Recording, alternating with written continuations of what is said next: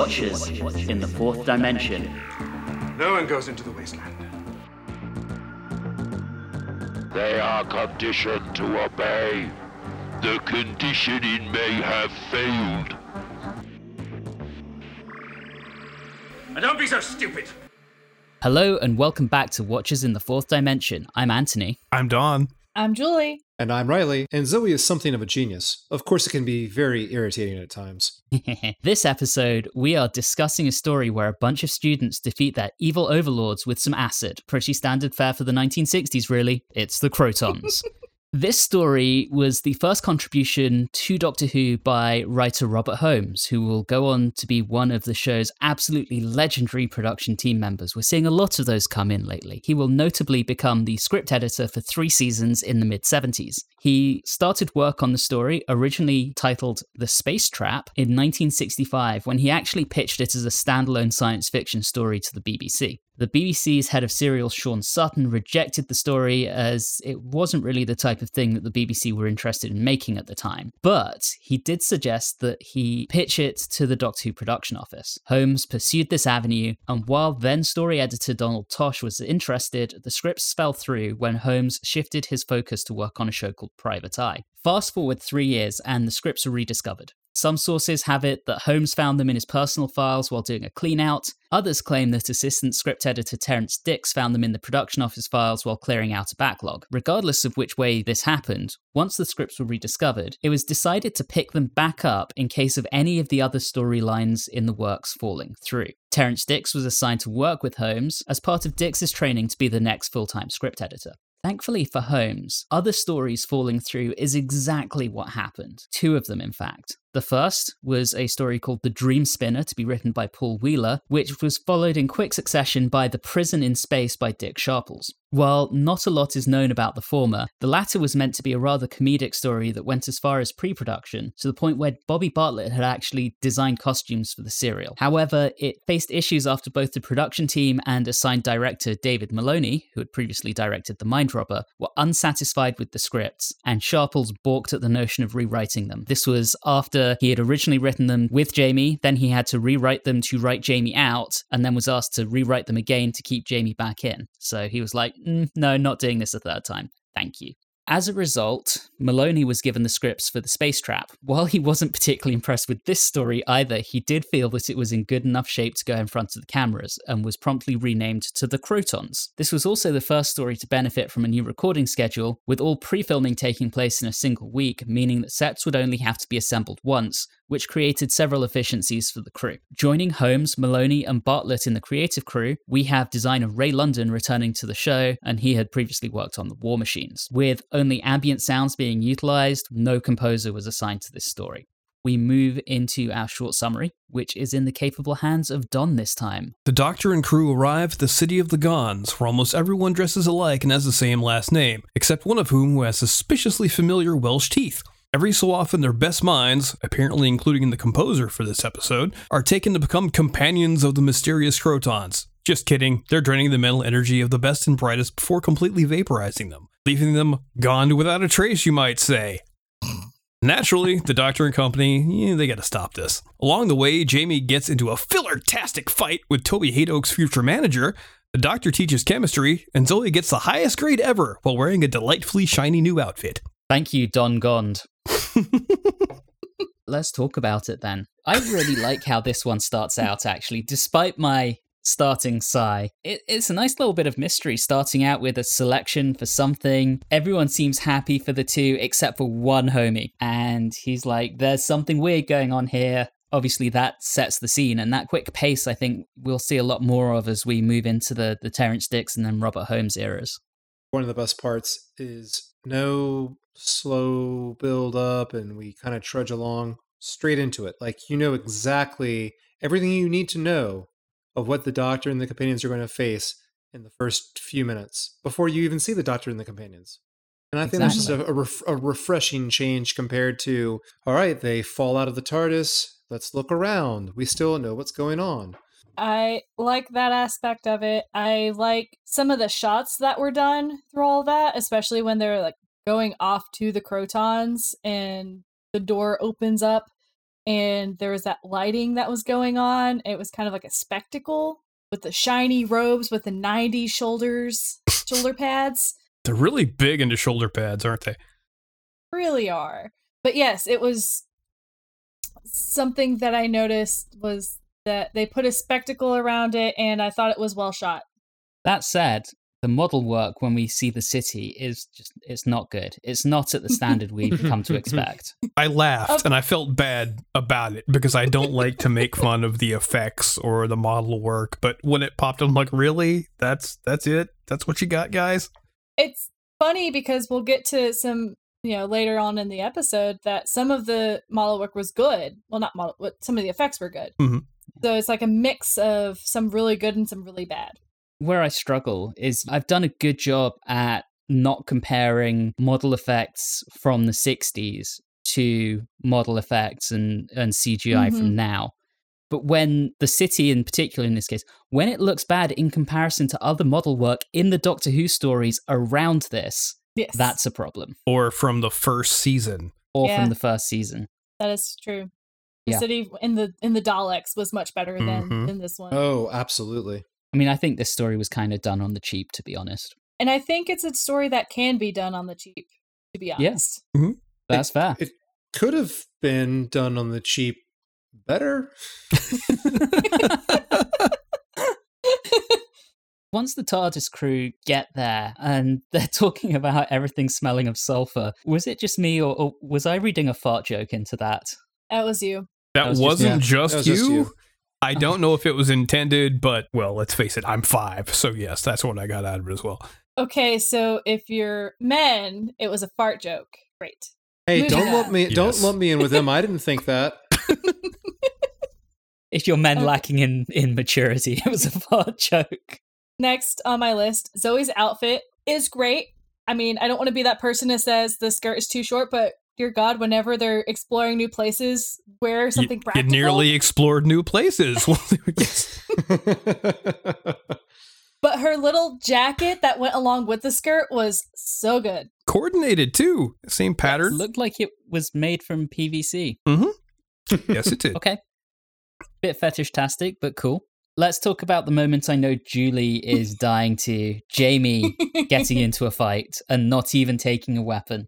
Oh man, that made me so happy. Jamie, you really should have taken a weapon with you, but I get it. You have to show off. That's what Jamie does. But at least he did it well. At least he won. Jamie is the best.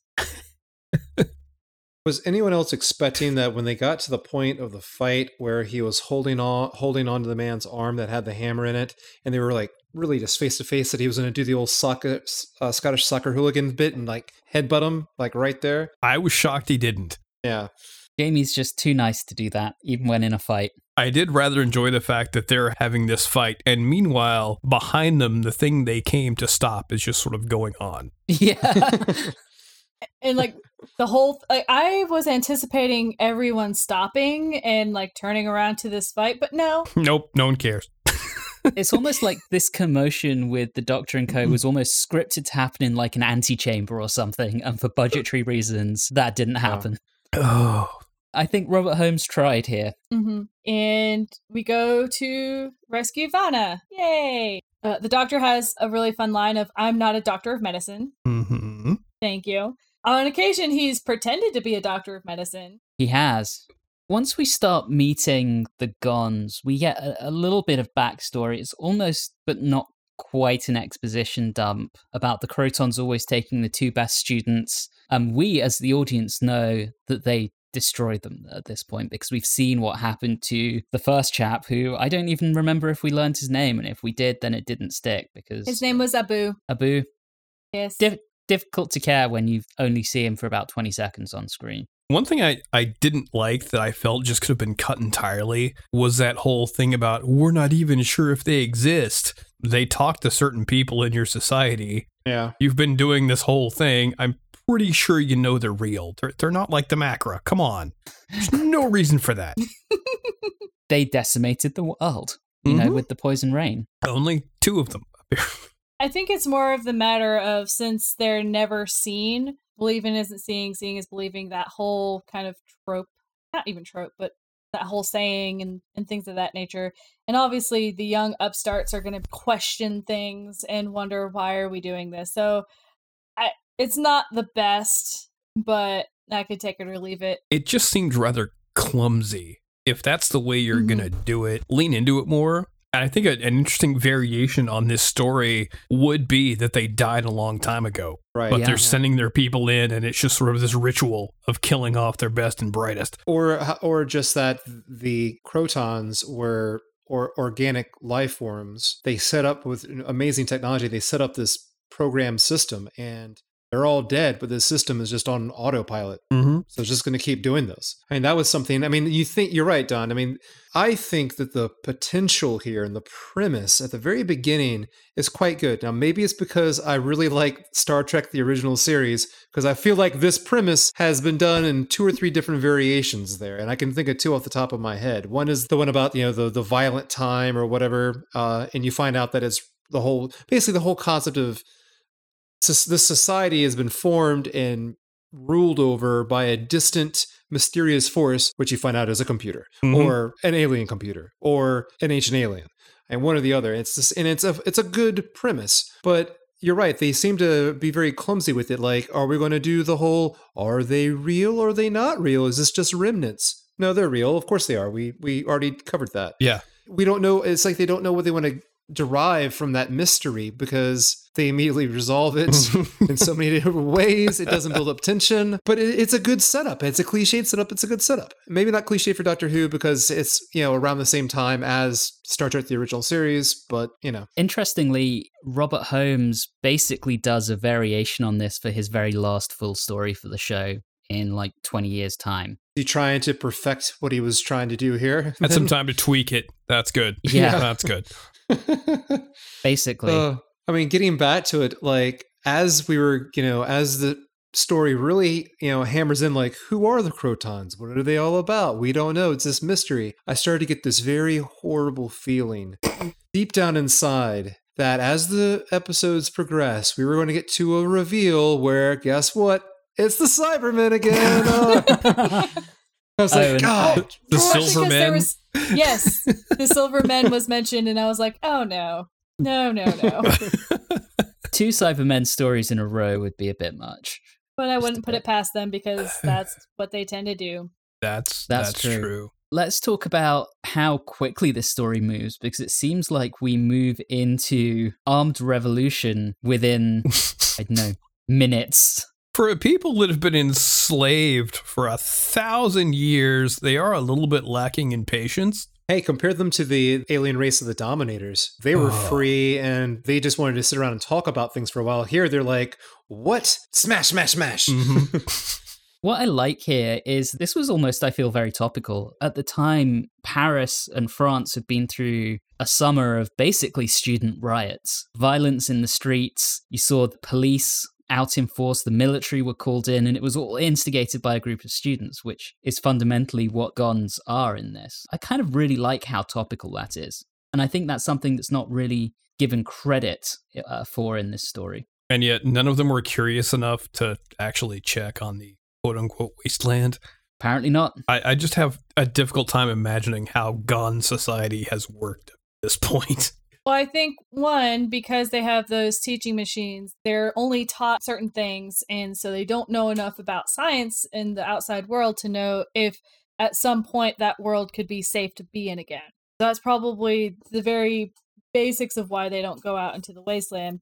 And two, I actually think that one of the reasons why they didn't really rise up too much is I think they always had indiv- individuals who did, but then when we add the TARDIS crew in and they're this outlying factor who comes in and says, Yeah, you're probably doing things wrong, that's the catalyst that drives those individuals who are thinking of revolution to actually turn key and actually.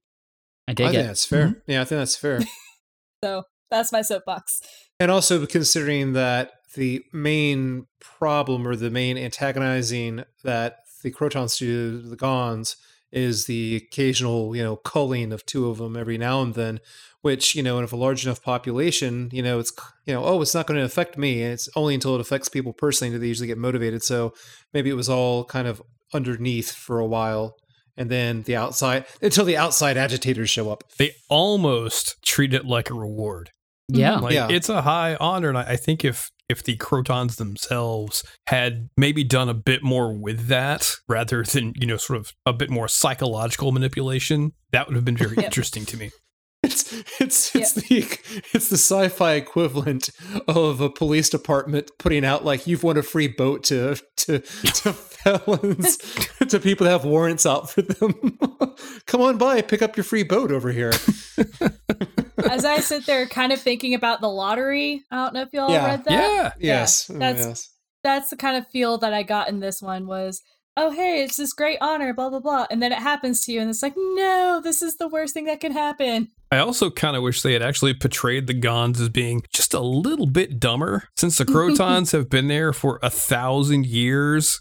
Trying to drain mental energy to do their thing. It, Yeah. it just would have Yes. been funnier if, if the, the Gonds were just complete idiots the whole time. Well, I I think it's because you're thinking about the the Morlock and the Eloi from the Time Machine. A little bit. A little bit. You know, yeah. as mentioned, we move into this this revolution very, very, very quickly, and I kind of love it. It's it's almost luddite in nature with uh, guns smashing up machines and the like. I, I think that's bluntly rather fun. Yeah, I, I said it, wrecking machines must be very rewarding. I certainly feel like that's about my laptop some days. Absolutely. We do all this wrecking and things are getting destroyed, and then all of a sudden the Krotons speak out. What I really liked was that the fact that we went with a new mechanical voice. It is Yeah. completely different from Cybermen and some of the other robotic voices that we've had in the past. And I was like, thank you. It's also an interesting accent. Well, the accent's a whole different story, but at least it's new. I think the accent was very deliberate. It's a South African accent, which at the time was an accent of oppression because of apartheid. So they're immediately basically linking this with something that was a very hot topic of the time. I, th- I think that's a really nice little bit of social commentary from Holmes and something he'll become quite well known for. That makes it a little bit better. Thank you, Anthony. You're welcome. See that this is that's the perspective of Anthony and his English education. While us in America, when we learn about events from the '60s, we only keep it to stuff happening to United States overseas and to the United States inside the United States. South Africa, we didn't know about that to the 1980s. Here, yeah, that in was kind of America, our fault. So, you know, yeah, Then they send out the camera on the like the snake-like arm, and I actually think that they did a really good job with that. I really wish that had been the Kroton. if they had just been these weird, completely inhuman looking snake like things. What I originally thought was I thought that the Kroton was the whole machine itself. Mhm. And I thought that would have been interesting because then, like, I wouldn't think of that snake thing as necessarily the Kroton, but as an appendage Yeah. of it, so to speak. Yeah, I think that would have been really so what was the whole thing called? Was it the was it the Dynatrope? yes. I agree. It would have been cool if it had all been one. But yeah, I did like how they did the snake camera thing. I just thought that the effects that they used were cool. The fact that they went with different camera angles. I think the direction uh, that was done, camera angles that were done, were really, really good in this serial. Yeah, I think David Maloney was a very capable director. And that does lead us into our first cliffhanger. Episode two, guys. we're a couple episodes of this loss and then found because I noticed a tremendous change in the resolution and the image quality going from one to two, and it carried over into three. I looked over it, and I'm wondering if do you, does anyone have any information of how this episode was recovered? Was it lost at any time? I know the first episode, they had a 35 millimeter print. And this is, let me guess, kinescope. Yeah. And I think the rest of them were all 16 millimeter. I know that the third one was pretty blurry in spots. Definitely better looking in the first one, but it's just it's it's a jarring change going from one to two like that. Speaking of poor resolution, I think the Krotons really need to upgrade their digital camera system. Yes, they do. Very. I was kind of sad because at first I thought it was that they knew who the doctor was outside of this story, but then I then obviously I figured out that no, they just identified him as the smart one that they needed to to get back. So I just was kind of sad that it wasn't a they knew who the doctor was from the Yeah. That would have been fun. But no, he's just a high brain. High brain. Then they had their their dumb mm-hmm. programming. If I cover my face, it won't know it's me, even though it just saw me. And if some idiot attacks it, it'll kill him and then it'll think it's done. It has the object permanence of a newborn Yes. child. That's how advanced this technology is. I mean, give them a break. They've been there for like a thousand years. I mean, the the programming's probably deteriorated. They've in had that plenty time. of time to work on it. Anthony made a good point. That would have added something, a new little twist to it. Like they're not just technologically advanced, but they're like, like it's decrepit. Like they're still so advanced, but you can see their stuff is falling apart. That would have been interesting. That would have added a, a twist to it. They're not absorbing the intelligence of the Gonds. They're absorbing their stupidity. They're getting dumber. I love that. And eventually Yeah. they can never take off at all because That's great. Don for script editor. So we're gonna rewrite this and then we're going to perform it, right? yes. It's only four episodes. I think we could do it. Perfect. Our very own Watchers in the Fourth Dimension audio drama. Uh, Oh man, does this mean I have to be Zoe and wear a really short skirt? I mean, it's Yeah. audio, but you can wear a short skirt if you really want to. oh, I think she wanted to film it. I think there's only four sets in the entire serial, maybe five. That's not too hard to find. yeah. Find in a bear, find, find a warehouse. You could do. Yeah, that's one right there. Speaking of sets, before we move too far along, this story features two quarries, so that's a plus two on the quarry count. We leave the hall and they're trying to figure out some sort of new plan of attack and everything, and they're reconvening elsewhere. Jamie gets separated from the doctor and Zoe. Yep, Mm-hmm. because of course he does. Just that's how these stories work. Poor Jamie. I do like Zoe's comment of, I won't let him do anything rash. well, Jamie gets nursing duty. That does lead into into the scene where Zoe decides to take the test because she's bored. I Yeah. really liked her acting after the doctor pulls her out of it. She does seem kind of brainwashed and just a little bit odd. mm-hmm. I thought that was pretty cool. I swear for a second when I, I happened to look away when I heard the the snap sound. I'm like, did he slap her in the face? Much as I'm sad that Jamie, I don't want to say gets written out, but he his part is diminished in this story. We don't get a lot of Patrick Troughton and Wendy Padbury as a double act, and they are a delight. True. Yes. It's a very different dynamic, but I, it's one I really, really enjoyed watching this story. It especially comes out when the doctor realizes, like, well, they just called her. The Zogon is about to get called you know, up for the price for the Price is Right, so he has Oh. to hurry up and try to beat the puzzle. And then that slight competitiveness between them as he's having problems. It's kind of like a scene of watching a teenage girl try to tell her grandfather how to sign on to the internet or something. Like, because you can see how he's getting flustered and he didn't know what was going on a bit. It was enjoyable, and I do like that premise of the Krotons creating these tests that are appear benign but are actually used to pull people away and s- done for selection i it reminds me of the last starfighter a little bit just a lot darker not not not upbeat and heroic It, it is quite a, a cool concept. And it does, of course, lead to that line that you opened with, Riley, around, you know, Zoe's somewhat of a genius and very irritating at times. it was a great delivery i'm you know Troughton nails it me not so much but uh, you know I did like the the futuristic kind of like circular math equation puzzle. Like it didn't just look like gobbledygook. If I would have studied it more, maybe it c- could have made some sort of sense to me. But I liked the that animation around it. I thought that looked good. Yeah, it was You well know, it- done. It made Mhm. you think about that. Yeah, Yep. I really enjoyed that. a Kroton video game. Yeah. And then we pan over to Jamie. First off, it takes Jamie a long time to like actually give the pills that he told the doctor he would give to Vana. like I was just like, come on. It- she's been awake for like five minutes. Get, give her the pills. What are you doing? But we do f- find out that something's weird is going on in there. And so, of course, you know, Jamie's like, I need to do something about that.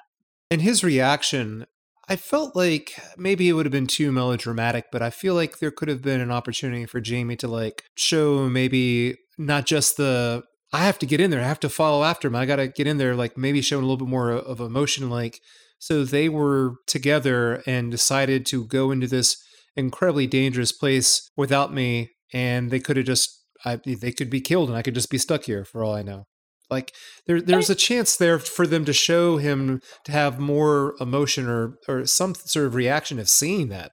I mean, there, he did have a reaction to it. It wasn't very long. It was mainly just a one shot that they had of his face. Right. So he mm. did have at least an initial reaction. But Jamie is a very quick minded person. So his reaction was he felt not even sad, but he was just kind of like astounded or something of the along those lines. But then immediately, Jamie's a man of action. So he's like, all right, no, I'm going to go and help them. Oh, Jamie. Oh, yeah, Jamie. he doesn't always think, which is the whole premise of him being in there, is him not thinking. Oh, oh boy. Oh, oh, you mean of him not being called in to go into the Krotons is because he's not thinking. Since they want thinkers. Anyway. Let's talk about what happens with the Doctor and Zoe once they're in. I really love the effects of what the Krotons are doing to them. The the way that that's directed, lots of close-ups, flashing lights, the use of the kind of fisheye lens. I thought that was incredibly effective. David Maloney did a great job on that. It actually lent like a, an actual sense of danger to it more than the plot itself does. Like if I were going based on plot, I'd just be like, eh, whatever. But the effects, I think, really help this move along and actually make you feel that the Doctor and Zoe are in some sort of trouble. And it's a great way to make up for zero budget. Yeah. You see it again in David Maloney's work, particularly when he goes on to direct Blake's Seven stories. You see a lot of the same kind of effects. It's a really, really effective way to do this. Who knew you could do so much with practical effects and not with like CGI or something along Yeah. those lines? So we also see that bubbling fish tank, which contains a, a primeval soup, which contains some some Krotons. Yeah. That I at this point that that seems like a very deliberate joke. It. Mm. It's probably one of my least favorite parts of this whole thing was this primeval soup thing that they get energy out of and they have hooked up to them. It was just weird. Yeah. don't like it. I I don't really like the design of the Krotons.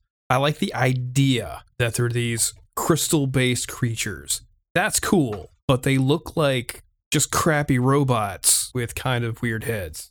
Here's what David Maloney said about their design. I remember clearly the monster being an original sketch of the costume designer and not at all what Robert Holmes had expected. He wasn't too pleased with the final result, and neither was I. It's one of the things that led me to just go, oh, really? Because once they showed up in the, well, not flesh, but you know what I mean. Like, oh, okay. Wow. Yeah. They're making the Quarks look good here. Why? I do like the fact that the crystal on top rotates. That was that was neat, but Yeah. otherwise, yeah, I'm I'm with you, Don. Yeah. Not very well realized, and I think it's telling that Bobi Bartlett doesn't last much longer on the show. Especially when you have such other good effects that the main villain is just not appealing. Yeah. Like I said, stick with the weird snake creature or keep it kind of mysterious. But once you pull this thing out and it's right directly in front of the camera, never mind. moving on a bit, as soon as the Doctor and Zoe escape, we get Jamie getting in and the Krotons basically capturing him, thinking he's going to have the same high brain as the Doctor and Zoe, before realizing no, and uh, the power will kill him. Never mind. Cliffhanger. It made me so sad. Episode three, let's go. What I love about episode three is the fact that the whole time they Krotons have this premise that Jamie is a low brain. And yet Jamie, time and time again, actually shows that he is smart, just not in the academic programmed smart. He's the, oh, well, you have me captured here. I'm going to get you to talk to me and tell me all of your plans, and then I'm going to get away because that's what I do. And so I really enjoyed that. The whole episode was them saying, "Oh, he's so dumb," and then he does smart things, and he eventually gets out. I don't quite see how the Krotons are, are measuring like what they actually need from a brain. That's why I'm like, well, could you just make the Gonds a bit more obviously stupid? Because Yeah. while while Jamie doesn't have, he's not a genius. He's smart. He's clever. He gets stuff done. So what, what exactly do they just need someone that knows calculus to somehow make this thing run? What And and yet, despite their words to Jamie, you have no value. you have no value. I mean, if someone told me that in my annual review, I'd be pretty upset. And called you a primitive. I mean, that's happened before. I'm sure Jamie got called primitive by the Brits back during the Battle of Culloden, so you know what? That he's probably used to that as well. We also start getting the more political element with the Gonds in this episode pretty quickly with Philip Madoc Eelek basically trying to seize power. It just seems so odd, especially it all happened like off camera. Yeah. like, Yeah. oh Uh-huh. hey, we had we had a meeting and everyone voted. Well, not everyone voted because I didn't even know you were having a vote. You will no longer obey Selris, you will obey me. It's like when they Eelek. when they rescued the scientist in the invasion, everything just happens off camera. My favorite too was that they're like, this this is an elected position. This is passed down father to son.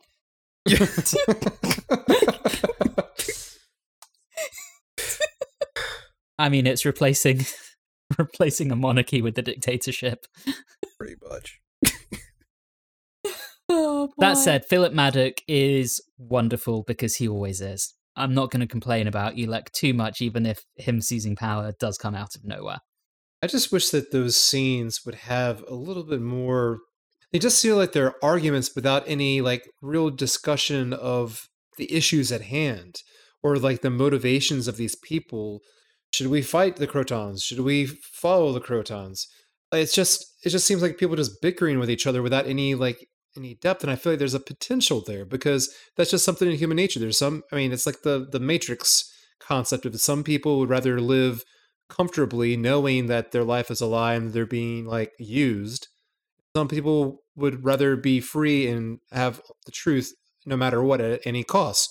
And that could be discussed more in here, but it's not. They just, But just Riley, bicker at each other. it wasn't part of the learning machines.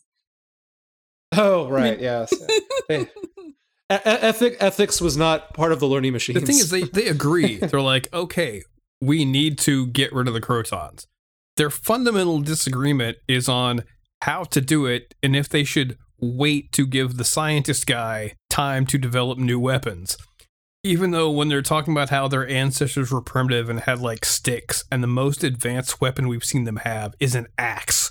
Stick with a piece of metal on it. Right. Don, I, I don't disagree, but there there is a scene in there where it's mentioned that Eelek has long had ambitions of power, and he looks genuinely delighted over having taken control. I think there's I agree, but he doesn't seem evil. He seems a bit opportunistic. yeah. well, which I, I think fundamentally is more realistic. I think you know Mhm. if you're going to see see someone seize power, yes, there are going to be times when it is someone who is inherently evil, but equally it is also also a good chance of someone just being opportunistic and taking power for the sake of taking power. Mm-hmm. I think there's a And- lot of commentary on human nature here. Now, if they wanted to extend this out, you could have had him be more of a villain, but then that would have added episodes, and we don't want that to drag on. No. Um, so it's something that I don't think was necessary to explore. Yeah. No. I'm I with mean, they didn't even give him a comeuppance on screen. Just some guy at the end saying, "Yeah, I'll take care of him later. I will take back my hereditary position." I want to go back because like this this whole episode goes back and forth between the Krotons and Jamie and everyone else. And I wrote down a question and who creates a machine that requires high brain power and why is that important? So the plot can happen. Uh, Yeah. Good Uh, question, Julie. it just seemed I'm sure go they ahead. answer that later on in all of the other appearances of the Krotons throughout Doctor Who, because they're such a wonderfully realized villain. They they've been brought back in expanded Oh, media. God. Big several Finish doesn't times. count. No, stop. They they did it in the novels in um a novel Is it on Alien TV? Bodies. Is it on TV? and fuck off. It doesn't count.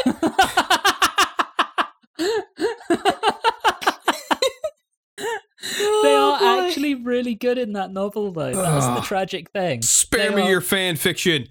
They are made really good.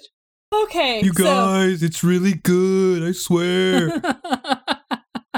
So what's nice is that Jamie gets all the exposition of why the Krotons are doing what they're doing. By the whole time he's doing that, I'm like, Jamie, you're doing such a good job, sweetie. He's doing so good in finding out all of this information. I mean, he does get he- over the head, knocked out for a little bit, but he wakes back up and he keeps going. The Krotons keep talking about killing him and never seem to get round to it. The exact opposite of the Dominators. The Dalek method. He's of no use to us. We will kill him. Okay. Oddly enough, they have the same problem as the Dominators, but it's only in like the last episode that they realize it. Oh, we can't we can't kill them. We need the power for our ship. But what have you been doing this whole time? What is the trade? Uh. how much mental power do they get from sucking their brains versus how much power it takes to disintegrate them? Yeah, that's a good question. How much power does it take to suck their brains? It's a chicken and the egg question. If their ship requires other brains in order to take off, then how did they leave the planet Kroton in the first place? They had four. They They, use other- had four Krotons on board. oh right. This is a Uh, bad design. it's like if I get in my car and it drains my blood as fuel.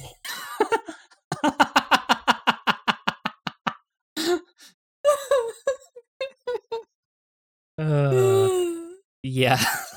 cool concept. Um, not well realized. and this whole time, the Doctor and Zoe don't know what's going on with Jamie. yeah, no clue. Because they just abandon him to, hey, give her these pills whenever she wakes up. We're going to go have our little adventure. Said it did give us some nice Doctor and Zoe moments. But yeah. That's true. That's We also get when when they have the one blind Kroton being guided. I really like the shots that they were using as they went around one of our quarries. It actually Yes. kind of reminded me of a few shots that showed up in Star Wars. Do you want to elaborate on that? Um, it, it's on it's on Tatooine. Uh, when R two is looking around in yet Oh. another quarry. Just a little Oh, bit of yeah. that. Yeah. I know exactly what you mean. I, I didn't make that link, but yeah, I see it. And then we get the the Krotons trying to destroy the TARDIS. And also, they they had that same lack of permanence. Once the one Kroton was distracted and the other guy couldn't see, We get the first ever mention of the HADS or Hostile Action Dematerialization System, which is totally forgotten about until the Matt Smith era. Never mentioned again until Mark Gatiss decides to bring it back in Cold War. I guess why wouldn't he? Yeah, why not? Let's just Yeah. bring something extremely obscure from the Troughton era back. Why not? They've brought worse things back. I mean, I still question why they brought the Ice Warriors back, but you know In the what? same That's story. you know, it's all fine. Everything is fine. Everything Uh, is awesome. We get the HADS. That was kind of cool. I did like that. Sad to hear that it doesn't make its way back because it's a cool thing to know. And then they're trying to destroy the pillars underneath the machine. Yeah. Yeah, they want it to collapse. Doesn't work so well. Bad ending for the Doctor. Yes, he gets hit Oh. by several large chunks of foam.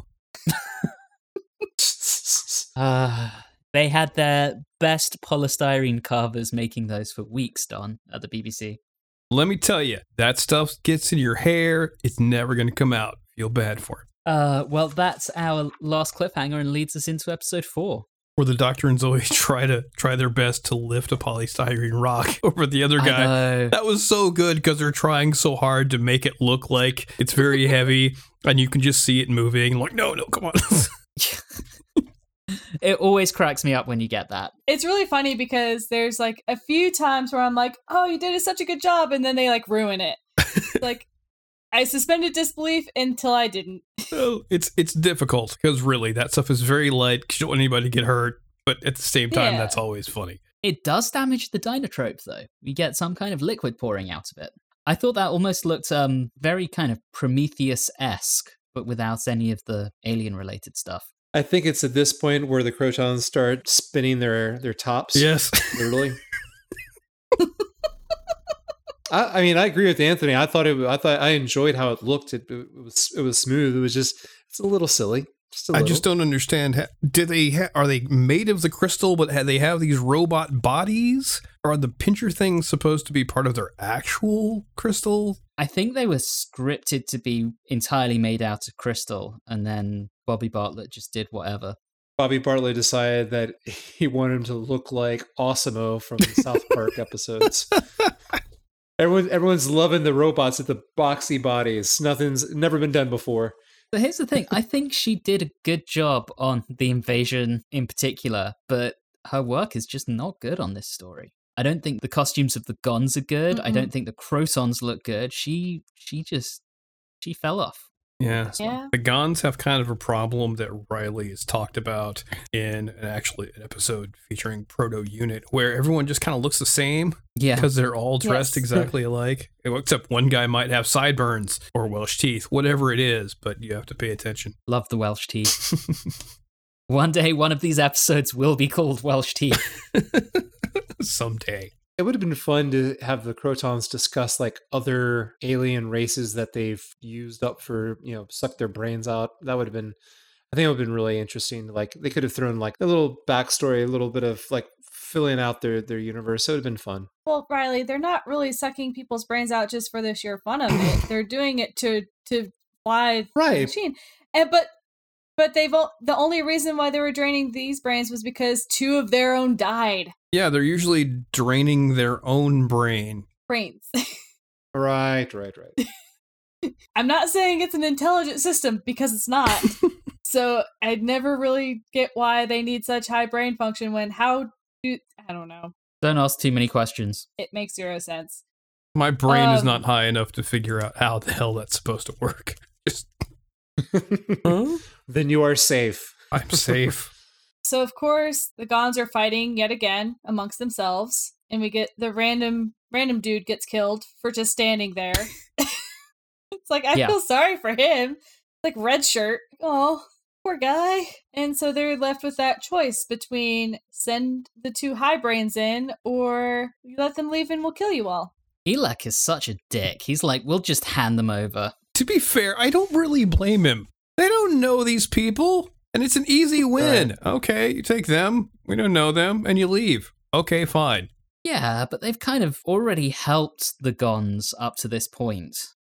Kind of, but he doesn't necessarily know all that they've done. I'm just saying from a numbers standpoint and from his point of view, if he sends in these two people that he doesn't know, and they've been sending in tons of their best and brightest for years to no avail, and he can end this whole cycle, why wouldn't he Yeah. do it?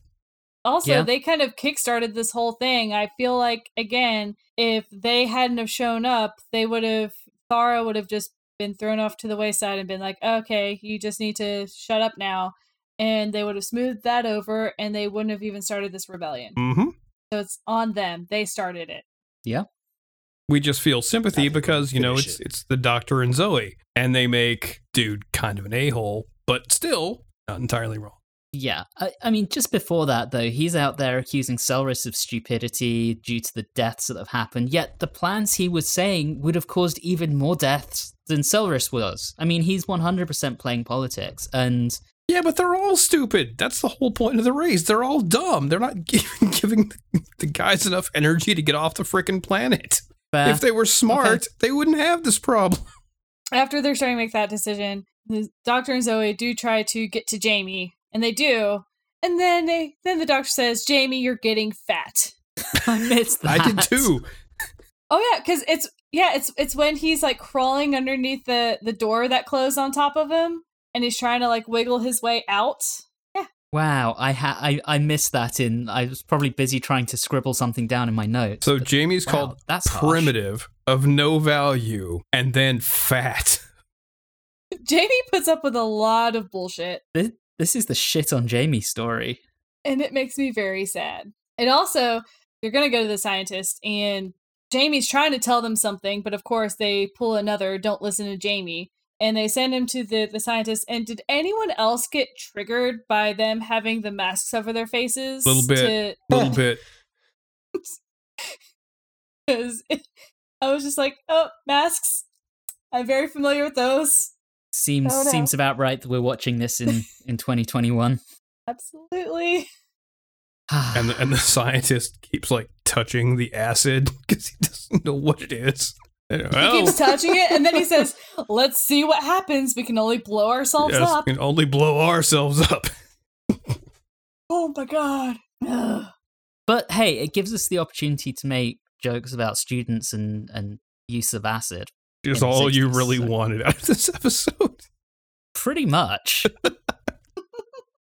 I mean, you know, cheap jokes. Cheap jokes, guys.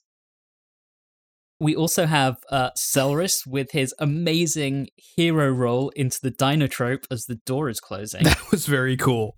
Very I really like Shatner esque, unnecessary, but pretty awesome. I thought it was uh, Shatner-esque. very LeVar Burton in Star Trek The Next Generation, always rolling under the engineering door as it's coming to a slow close. Love it. But sadly, he does not live long after that.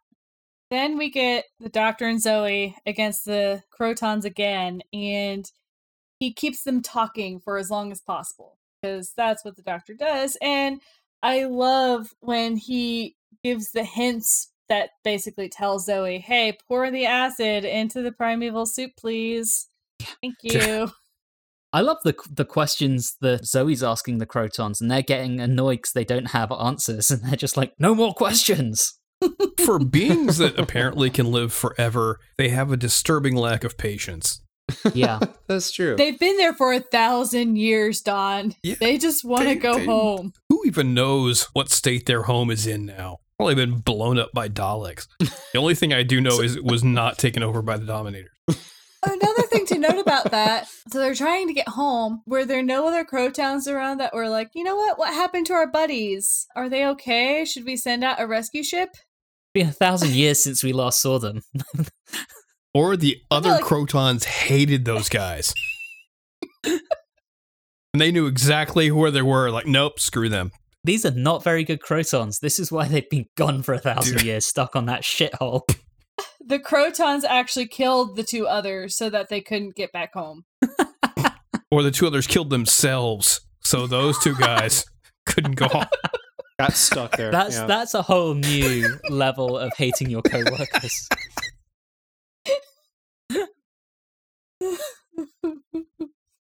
oh boy. I did like the effects of the Krotons melting and the Dynatrope melting at the end, though. hmm Mm-hmm. That looked good. I did like that. It kind of reminds me of, you know, when you're watching the Great British Bake Off, and you have those like chocolate bowls, and then you get the hot syrup and you pour it on top and they melt. Ah, yes, That's what it looked like. a chocolate dome. Yes.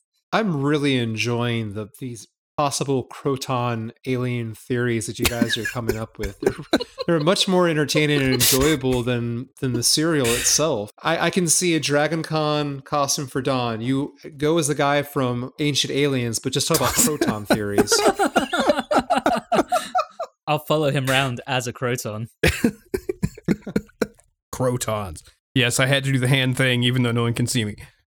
As this cuts between the action on the Dynatrope and also the action outside, did anyone else think that Jamie looked like he was about to punch Eelek at one point? Oh yes. Yeah.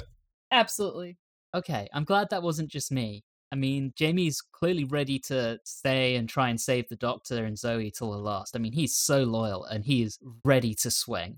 Why he's the best. It is absolutely why he's the best. And at the very, very end, we get the TARDIS crew just sneaking off because the Doctor doesn't like goodbyes. I thought this was like a, a wonderful, like little callback to the Hartnell era. No Mm. big goodbyes, no soaking up the glory, just sneaking off while everyone else is busy. It is a bit Love of it. a Doctor Who trope. Well, we're Yeah. done here. And then the the Gonds get their happy ending, and hopefully in another thousand years they'll actually be smart. I doubt it, but okay.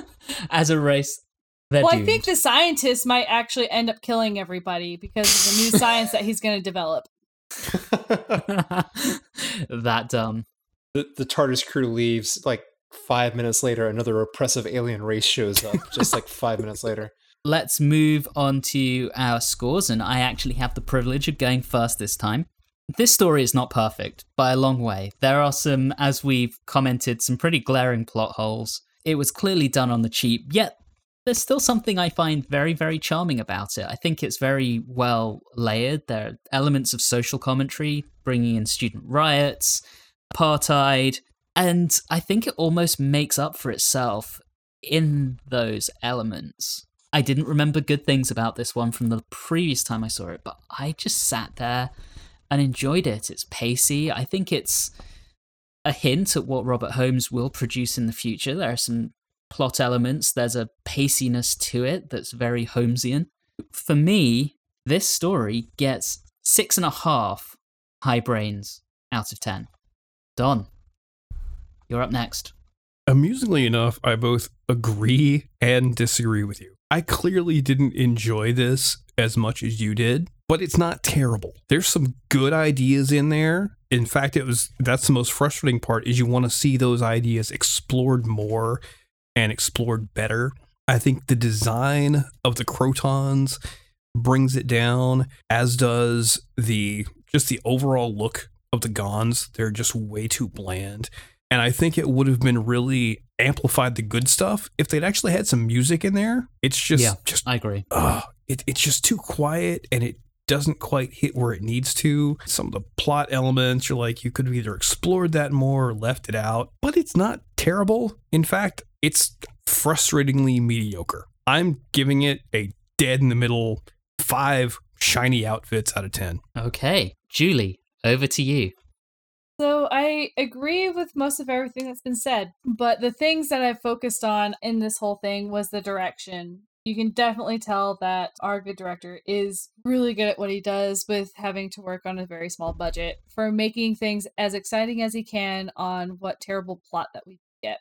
We get some really great moments with the Doctor and Zoe. We get Jamie while he's on his own. He is actually smarter than the Krotons be. I'm going to agree with Anthony and I'm going to give it 6.5 vats of acid out of 10. Last but not least, Riley. I really enjoyed the first two episodes. The setup was really good, but the problem is there's just no depth after it. It's just boxy robots fighting with the doctor. The characterization of the Gonds is flat. We don't ha- explore how they would react and how they or how they reacted to their entire belief system just blowing up in front of their eyes just hours ago.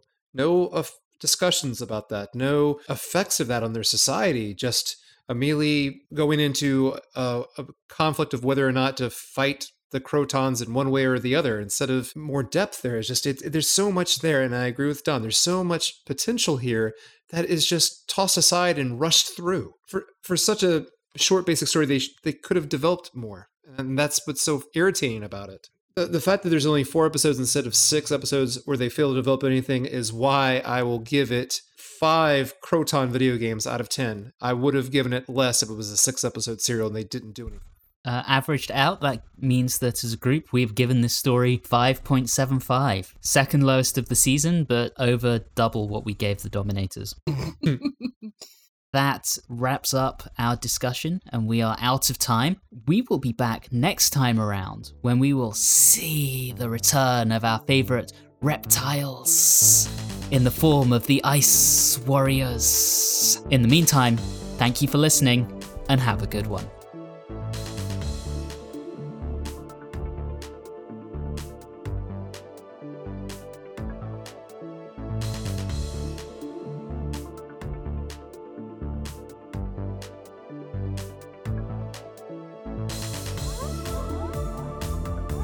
You have been listening to Watchers in the Fourth Dimension with Don Smith, Riley Schreck, Julie Philippak, and myself, Anthony Williams. This episode, Gone but Not Forgotten, was recorded on Wednesday, the 3rd of March 2021. In the meantime, all of our previous episodes are available on your favourite podcasting app. You can interact with us on Facebook, Instagram, and Twitter at Watchers4D. You can also email us at watchers4d at gmail.com. If you're enjoying the show, please do subscribe and leave us a review or rating on your favourite podcasting app. All three of those things really do help the show. And always remember, if the Dominators taught us the virtues of being stupid, the Krotons teaches us the virtues of being smart. It's that kind of a season.